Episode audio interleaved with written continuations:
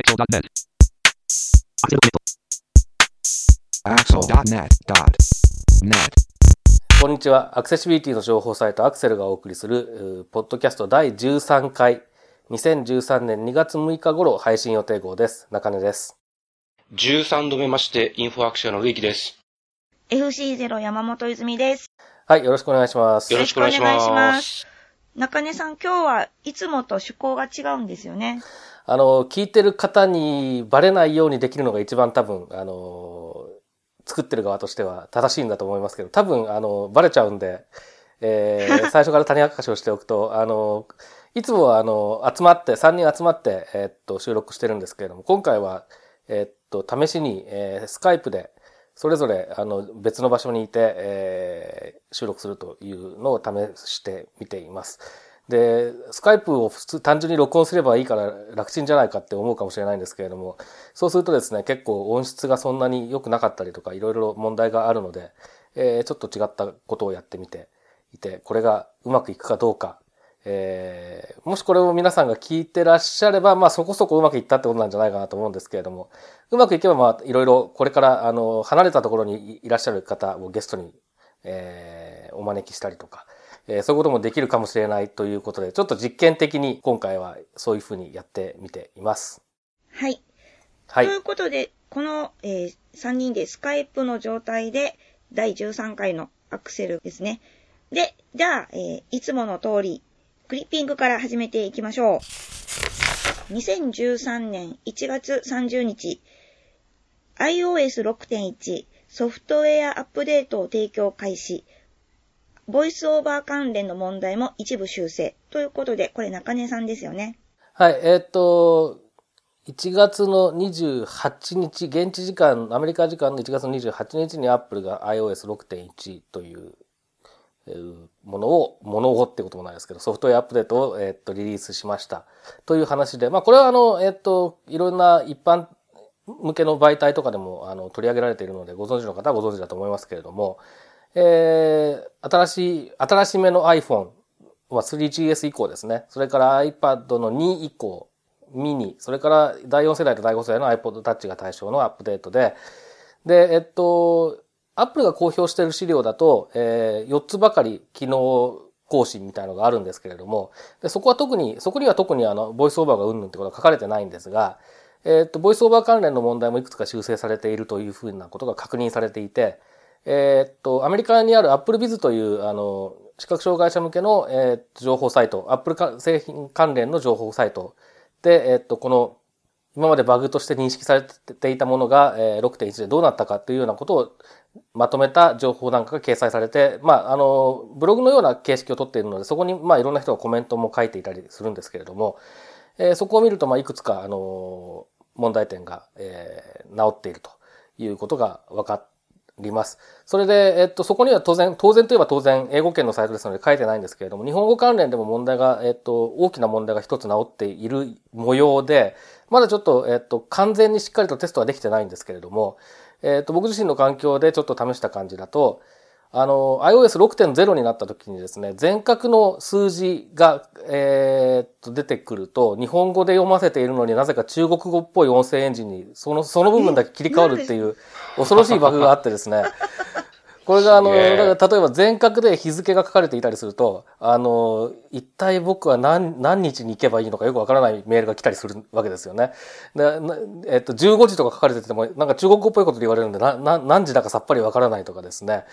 えー、すごく恐ろしいバグがあってですね。へー。で、あの、クックパッドとか見に行ってた人が、あの、材料の分量がさっぱりわからなくなって困ったとかですね。あの、とにかく数字が、全角の数字って意外と世の中多く使われてるんだなっていうのが、その ろくてんゼロ になった時に結構僕の周りでも、あの、iPhone 使ってる人たちがみんな言ってた、驚いてたことなんですけれども。ああ、なるほど。で、全、その数字がわからないってことが非常に困るっていう。致命的ですよね、それ。結構致命的な問題なんですよね。だから、あの、何ですか、えっと、日付でしょ？それから、はい、えー、そういう分量とかもそうでしょ？もう、とにかく数字が使われてるものってのは意外に多いっていうのもありますしね。で、えっと、そこがちょっと治ったっぽいっていうことで、えー、っと、まあ、これは、えー、っと、日本の、日本語ユーザーには朗報かなと。で、まあ、まだ多分これから先見つかるものも出てくるだろうなと思うし、また新たに、えー、っと、入ってしまった問題とかもきっとあるんだろうなと思ってたりはするんですけれども、えー、そんなわけで、あの、一応、えー、こんなことがありましたというお話でした。なるほど。よく、前あの、キャノンさん、キャノンさんの、矢がちっちゃい矢だと思ってたら、実は大きな矢だったっていう。ああ。それもなんかあの、音声読み上げ聞いてる人が気づいたみたいな。キヤノンですよね。エピソード聞いたことありますね。そうですね。あの、キヤノンのあの表記に関しては、なんか、最近はちょっとよくわかんないですけど、昔だと例えば展示の資料なんかだとちっちゃい矢の方で書いてあったような気がするんですよね。あ、そうなんですね。で、結構その展示って、えっと、実際の発音と一致させて書くみたいな、えー、傾向が、最近は、あの、表記、えっと、普通の表記に合わせる方向になってきてると思うんですけれども、昔は多分そういう傾向強かったんで、だから展示でしか読んでなかったりすると知らなかったりとかっていうのはあったんじゃないかなと思いますね。へー、面白い。同じくにせんじゅうさんねんいちがつさんじゅうにち、総務省が、ホームページのバリアフリー化の推進に関する調査に基づく勧告に関する改善措置状況を公表ということで、これは植木さんお願いします。はい、えー、っとこれは総務省から情報が公開されてるんですけれども、えー、っとへいせいにじゅうにねんですからさんねんまえですかね。えー、っとへいせいにじゅうにねんのろくがつに、えー、っと総務省から、えーホームページのバリアフリー化の推進に関する調査結果に基づく勧告というのが、えー、出されてまして、これは省庁の、えー、とウェブサイトに対して、えー、ジェイエスエックスはちさんよんいちのさん に基づいて、えー、アクセシビリティを確保していきましょうと、えー、いうのを、まあ、勧告したということがあったんですけれども、まあ、それを受けて、えー、その後のフォローアップとして、えーどのように改善措置が取られているかっていう状況の、まあ、フォローアップ報告というのが、えー、実は今回これはにかいめで、えー、いっかいめが、その勧告のあった翌年のへいせいにじゅうさんねんごがつにいっかいフォローアップはされてるんですが、えー、その、えー、いちねん、約いちねんはんごですね、えー、今年のいちがつににかいめのフォローアップということで、その後さらに状況がどのように進んでいるか、というのが、えー、報告されています。で、えーまあ、この勧告の内容なんですけれども、えー、原文ちょっと読んでみると、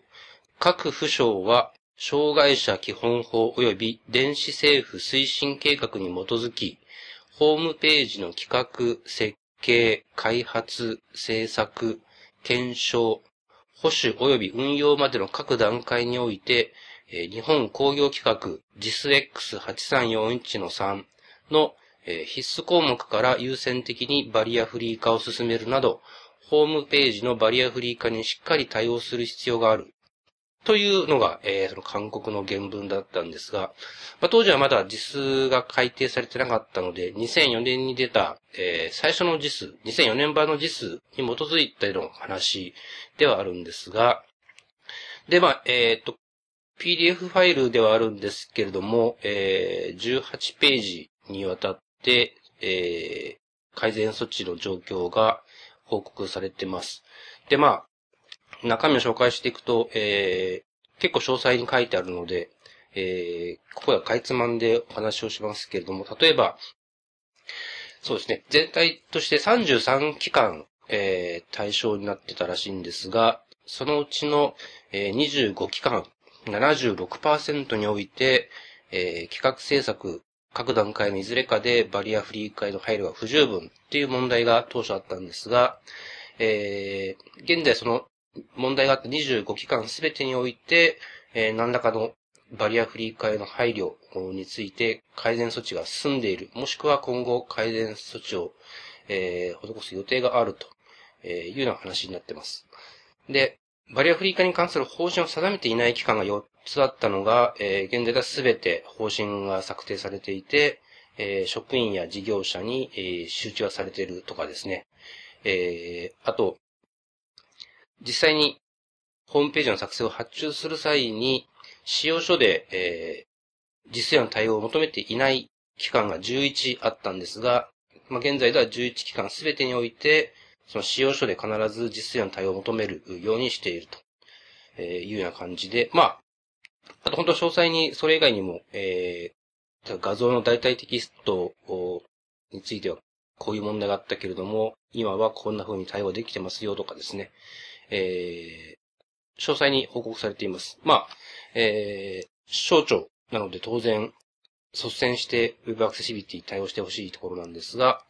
少しずつでも着実に対応が進んでいる状況が伺えるといった報告書、フォローアップになってます。この件について中根さんいかがですか？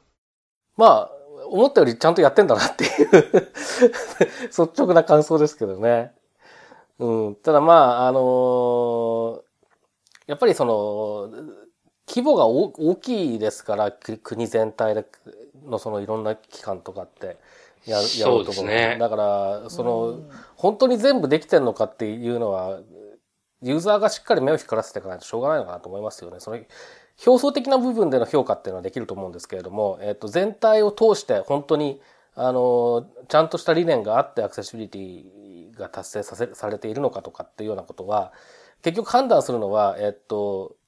その、評価する人、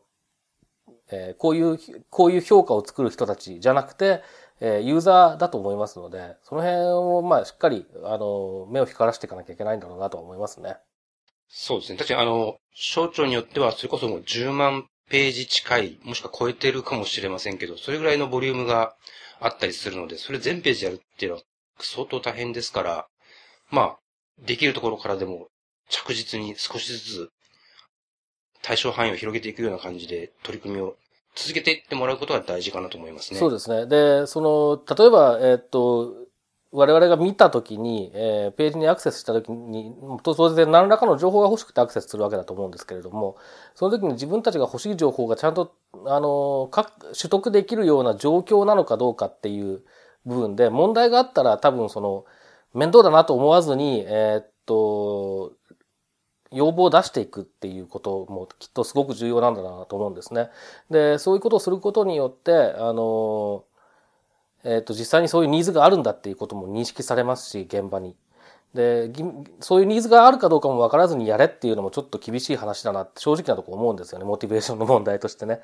なので、やっぱりそれユーザーとしては積極的に関わっていって、自分も、あの、そのアクセシビリティを高めるために貢献するというつもりで、えー、っと、関わっていくっていうようなことが必要なんだろうなというふうに最近特に思います。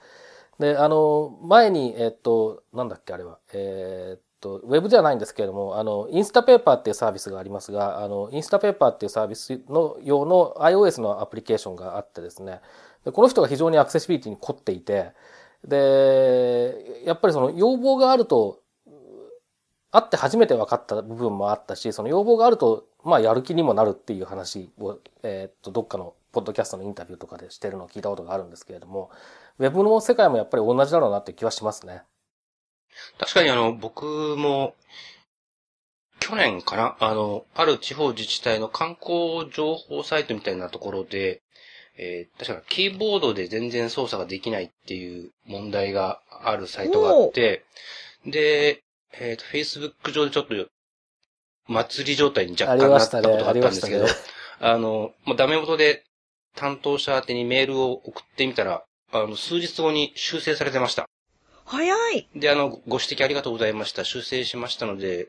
よろしかよろしければまたご覧になってみてください、みたいなメールが丁寧に届きまして、ああ、やっぱり、あの、伝えてみるもんだな、っていうのはその時思いましたね。で、例えば植木さんの立場からだと、えっと、こう、こういう状況だからっていう、その、なんていうんですかね、例えば ジス の話とかをして、えっと、メールを出したりとかっていうことになるんだと思うんですけど、もっと単純に、あの、スクリーンリーダー使ってるんだけど、こういう、こういうことで困ってますみたいな、その、ある程度、その論理的に、ある程度技術的な背景とかも含めてメールが書ければいいとは思うんですけれども、それがいいと思うんですけれども、基本的には。できなくてもやっぱり困ってるっていう声はどんどん伝えた方がいいと思うんですよね。あ、でもその時は、あの、一般ピープルを装ってですね。あ、なるほど。あの、ジス とか一切言わず、あ、なるほど。あ、メールの署名も消して、個人のアカウントから、あの、キーボードで操作できないんですけど、みたいに送ったんですよね。すごい。それでも対応し、してくれたとか対応したので、おおと思ったんですよね。そうですね。はい。やっぱり声は出していった方がいいと思うんですよね。ダメ元だという感じでもいいと思うんですけれども、まあそのダメ元でやって本当にダメなのが続くとやっぱりあの気持ちとしてはちょっとね、あれですけどね。そうですね。で、あの、今回この、えー、フォローアップの ピーディーエフ ファイルなんですけども、まあ最初 ピーディーエフ なんで、えー、なんで ピーディーエフ って正直思ったんですけど、ピーディーエフ ファイル見てみると一応タグ付けの ピーディーエフ にはなっていて、で、ピーシー トーカーでちょっと試してみたんですけど、まあ、えー、ところどころ順番がおかしいところがあったりはするものの、まあ、読めなくはないかなという感じではありましたね。うんうん、あの、ピーディーエフ に関しては結構頑張って作ってるところは頑張って作ってますね。あの、僕が最近、あの、時節柄、えー、国税庁のサイトをよく見てるんですけど、あの、結構いろんな資料が ピーディーエフ なんですよね、あそこはね。ああ。で、なんだよと思うんですけど、まあ、あの、読めるレベルのものが多いなっていう印象があって、で、まあ、しっかりタグ付けしてるかどうかっていうと、若干怪しかったりもするんですけれども、うん、でも、あの、読めないレベルじゃ全然ないので、そうですね。そういう意味では、まあ、あの、な, なんていうんですかね。わざわざ要望を出すまでもないレベルっていう感じなんですよね。その、えー、っと、使え、使え差加減というのが。なるほど。まあだから、あのー、タグ付けまでしっかりしてくれるのがベストですけれども、ピーディーエフ に関して言えば。だけど、あの、最低限抑えるべきところを抑えて作ってられてる ピーディーエフ だったら、そんなにひどいことにはならないっていうのもありますよね。うん。観光庁って結構 ピーディーエフ 好きですよね。そうですね。やっぱり印刷し、まあもともと印刷することが前提の資料みたいな部分があるんでしょうね。そうですね。あとはまあ手っ取り早くアップできちゃうっていうのもあるでしょうね。うん、うん、うんうん。そうですね。ということで、クリッピングは以上です。はい。で、えー、今日はもう一つ企画があるんですよね、中根さん。はい。あのー、このスカイプの録音がこん、こんなにこんなに長く喋ってて、もし失敗したりすると、あの、えー、配信するものがなくなってしまうということで、えー、前回、えー、収録をした時に、えー、っと、一個別の企画を合わせて、えー、収録 し, したものをこの後、えー、お届けします。まあ、詳しくはこの後の、えー、っと、内容を聞いていただくのがいいんですけれども、えー、っと、医薬品のネット販売に関する、えー、話を少し、えー、してみています。ということで、この後、この模様をお送りします。メロリンキュー。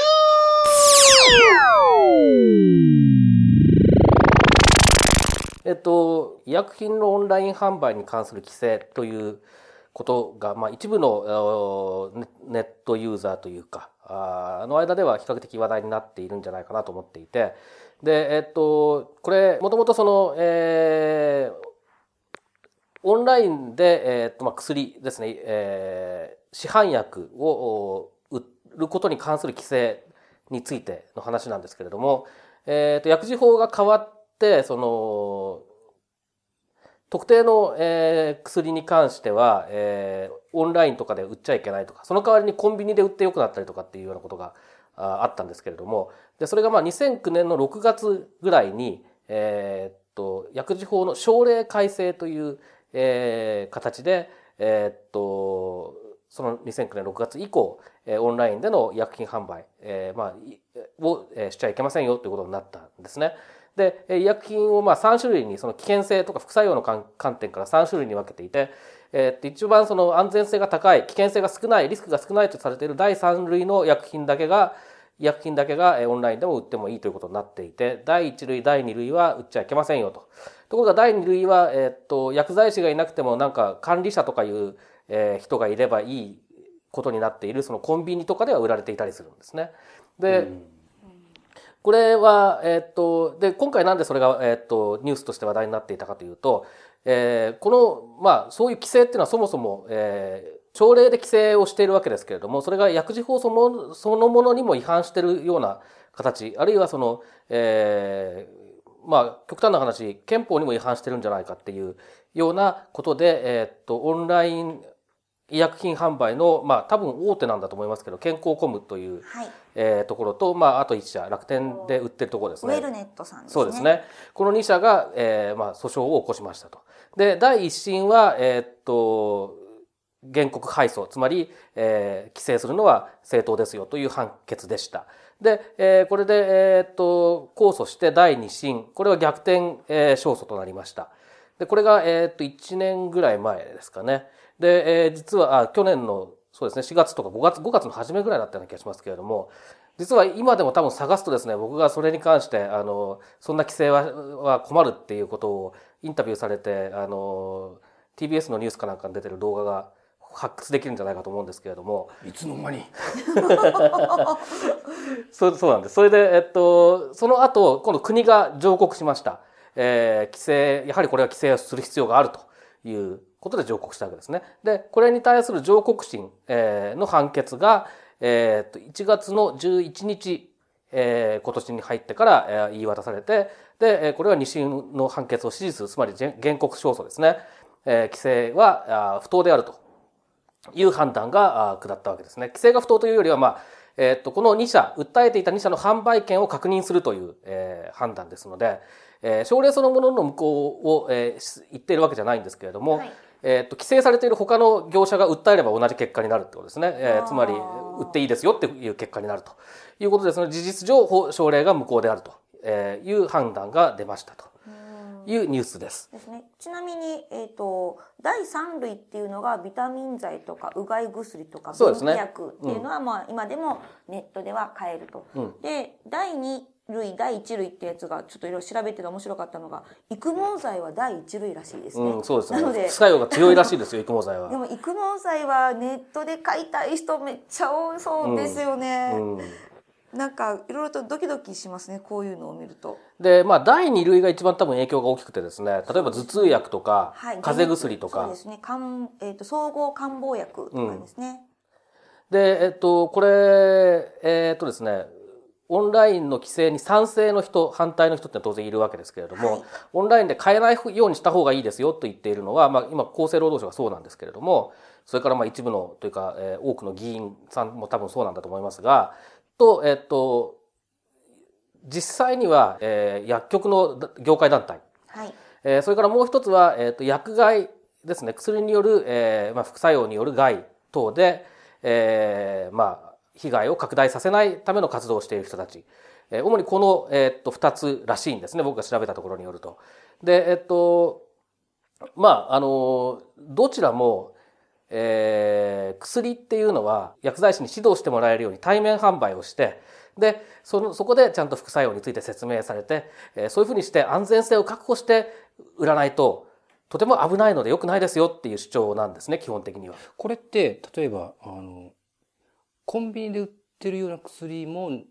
オンラインで売っちゃダメって話なんですか？そうです。に類はダメです。ところがに類のコンビニは不思議なことに薬剤師がいなくても、えー、なんかなんとか管理者っていう。販売管理者、ね。そう、その資格を取った人がいれば、あの、売っていいってことになっていて、じゃあその対面販売の原則はどこに行っちゃったのかと思ったりもするんですけれども、ね、まあでもまあその販売管理者が頑張る。でしょうね、多分ね。別に何も説明も何も受けないですよね、コンビニで。そこ、そこがポイントで、で、薬局ですら受けないじゃないですか。はい。薬局で副作用の説明されたことあります？ないですよね。眠くなるから気をつけてくださいぐらいですよね、多分言われても。はい。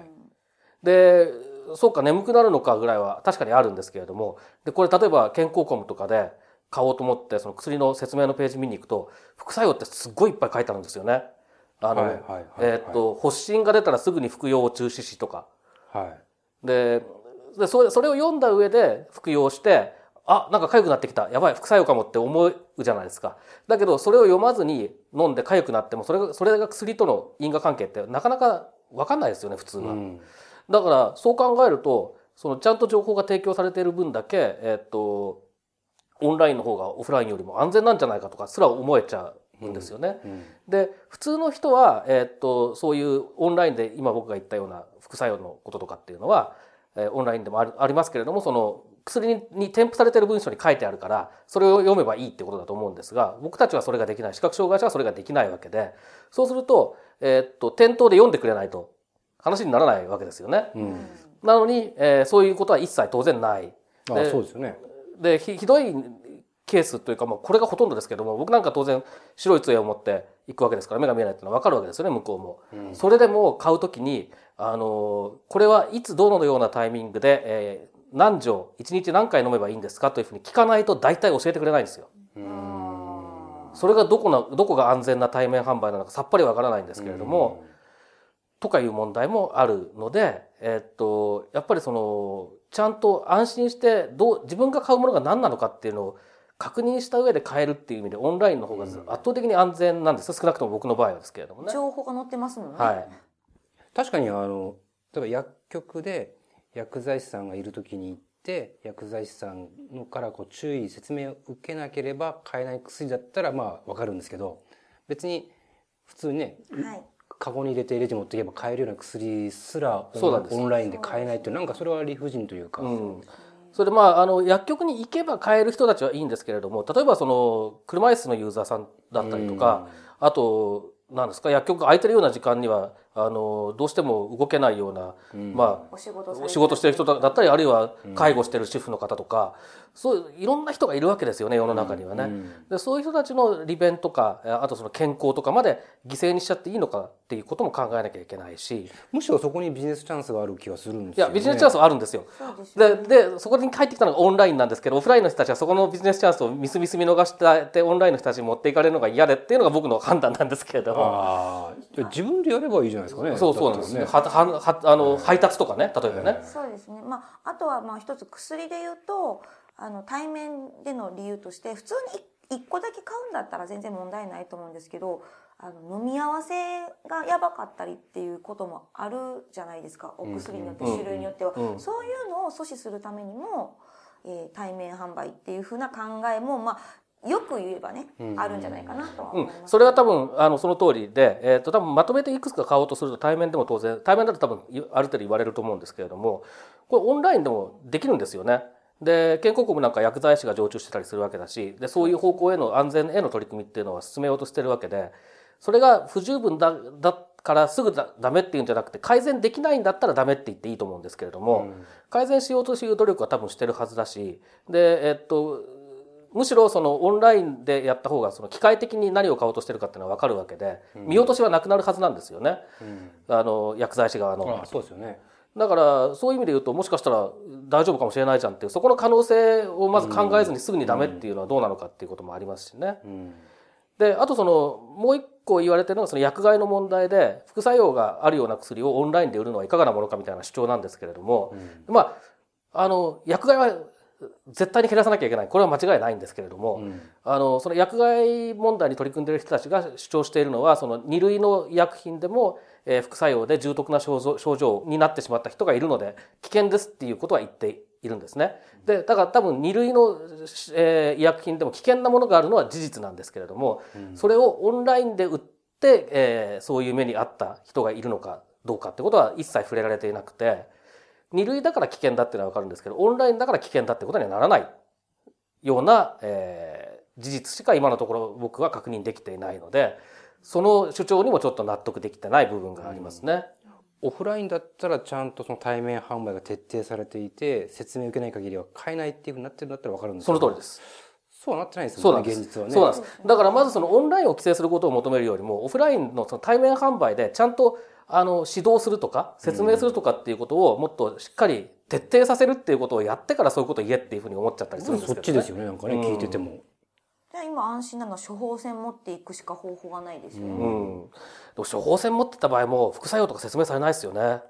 あでもね、あの病院行ってもらうときは院外処方箋で行くと、はい、もういやそもうそこまで説明しなくてもいいっていうぐらいすっごい丁寧に説明しますね。あ、薬局によるのかもね、それはね、うん、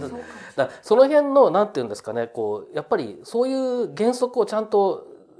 あまねく広めてほしいですよね、安全安全って言うんだったら、うん、そうですね。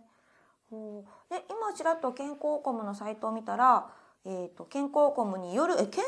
コムによるだいいち類だいに類医薬品のネット販売が正式に認められました、はい、そうです。医薬品のネット販売再開をご支援いただいて皆様に深く御礼申し上げますっていうのがトップページにドーンって今あるんですけど、うんえっと、ということは健康コムとウェルネットさん以外はまだダメっていうことなんですか？えーっとだえっと、公式にはダメでしょうけれども、例えばこれで、えっと、今規制されているのは、えー、いかがなものかといって訴訟を起こせば健康コムと同じ結果が出るのはもう判例から明らかなの で, そうです、ね、なので、えっと、正式には認められてないけれども事実上問題はないというふうに考えるのが、えーまあ、法的な解釈だというのはどこかで読みましたね。うんうん、まあ、でもね、これはちゃんとその健あなんでしょう安全面とかもそうですけどアクセシビリティな面でも使い勝手とかから言っても、まあ、そうですね、確かにより多くの人が使えるサイトであってほしいですよね。あのそれサイトということもそうなんですけど、結局社会制度として社会の仕組みとしてあの薬を買うっていうことが重要じゃないですか、誰にとっても。でそのための方法っていうのを、えー、一つでも多くすることっていうのが多分重要で、それは社会制度をアクセシブルにしていくっていうことだと僕は思っています。で結局その、えー、っとウェブとかいくらアクセシビリティを高くしても、えー、っとその先に何があるかっていうのは見えてないとよくわからないことになっちゃいますけど、こういうのって本当に自分の生活に影響してくるものなので、あのウェブのアクセシビリティを高めてこういうなんていうかサービスをちゃんと使えるようにするってことも重要だし、そのサービスを使って、えー、結果として自分の生活が良くなる、みんなの生活が良くなるっていうことを進めていくということも多分すごく大事で、あのそういう意味で社会的なあの側面っていうのももっとアクセシビリティを考えるときにですね、意識してくれる人が増えると、えー、いろいろと変わってくるのかなという期待もあって、より多くの人にちょっとこのことを知ってほしいなと思って今回ちょっとお話をしてみたいなと思ったわけであります。はい。やっぱりその目的を達成するにも選択肢がいっこでも多い方がいいですね。うん、これ別に薬のことに限らないですね。そうですよね。こうなんか相手に伝えたいことがあるっていう時に、例えば電話で伝える、手紙書いて郵便で伝える、はい、まあ今だとメールで伝える、いろいろありますけど、その時と場合によって、あと相手によって使い分けれるっていうか、どれか選んで一番いいものを選んでその目的を果たせるっていうのが多分大事だと思うので、はい、そういうの確かにそうですね。でまあこんだけウェブが普及してくれば、ウェブがそのいろんな場面で選択肢の一つになるケースっていうのが増えてきてると思うので、うん。そうなんですよね。で、なんかまあなんなんていうんですかね、本当にインフラ化してきているものなので、うん、そうですね、本当に。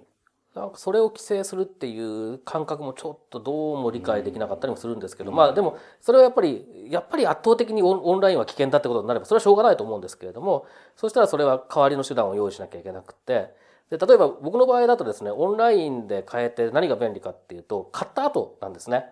薬を買った後に、例えば頭痛薬を買いましたと、はい、でバファリンを買いましたと、はい、バファリンって何種類かあるじゃないですか。バファリンなんとかとかいろいろあるじゃないですか、はい、な, なんとか イーエックス だからかよくわかんないけど、はい、そういうでどれ買ったかって大体覚えてないんですよ。覚えてないででも、えー、っと健康コムに行って履歴を見れば、あ俺が買ったのはあれだと思って、ね、そこからリンクをたどればもう一回用法用量から全部確認できるわけですよね。ところが、えー、っとオフラインで買うバファリンなんとかを買いました、その時説明しますしてもらいます。で分かった分かった今頭痛いからすぐ飲むよとか言って飲むじゃないですか。でさんかげつごに頭痛くなった時にバファリン買ったよなそういえばなとか言って探して、あったあったこれなんだっけ イーエックス だっけなんとか X だっけなんだっけとかっていうところから始まって、でネットで検索すれば容量予報分かるんだけど、間違ったあの品名で検索したらアウトですよね。アウトですよねひどい目に遭うかもしれないですよね。だから怖くて飲めないんですよそんなのとかっていうことがあって、じゃあそれでだからオンラインが便利だって僕の一つの、えー、主張なんですけれども、うん、仮に、えー、っとどの薬にも市販薬には必ず点字で、えー、製品名がしっかり書いてある。でその上で、えー、っと製品名で引けば、えー、用法用量副作用等の情報が出てくるデータベースが整備されている、そういう状況を、えー、法、法的に義務付けてくれれば、まあオンライン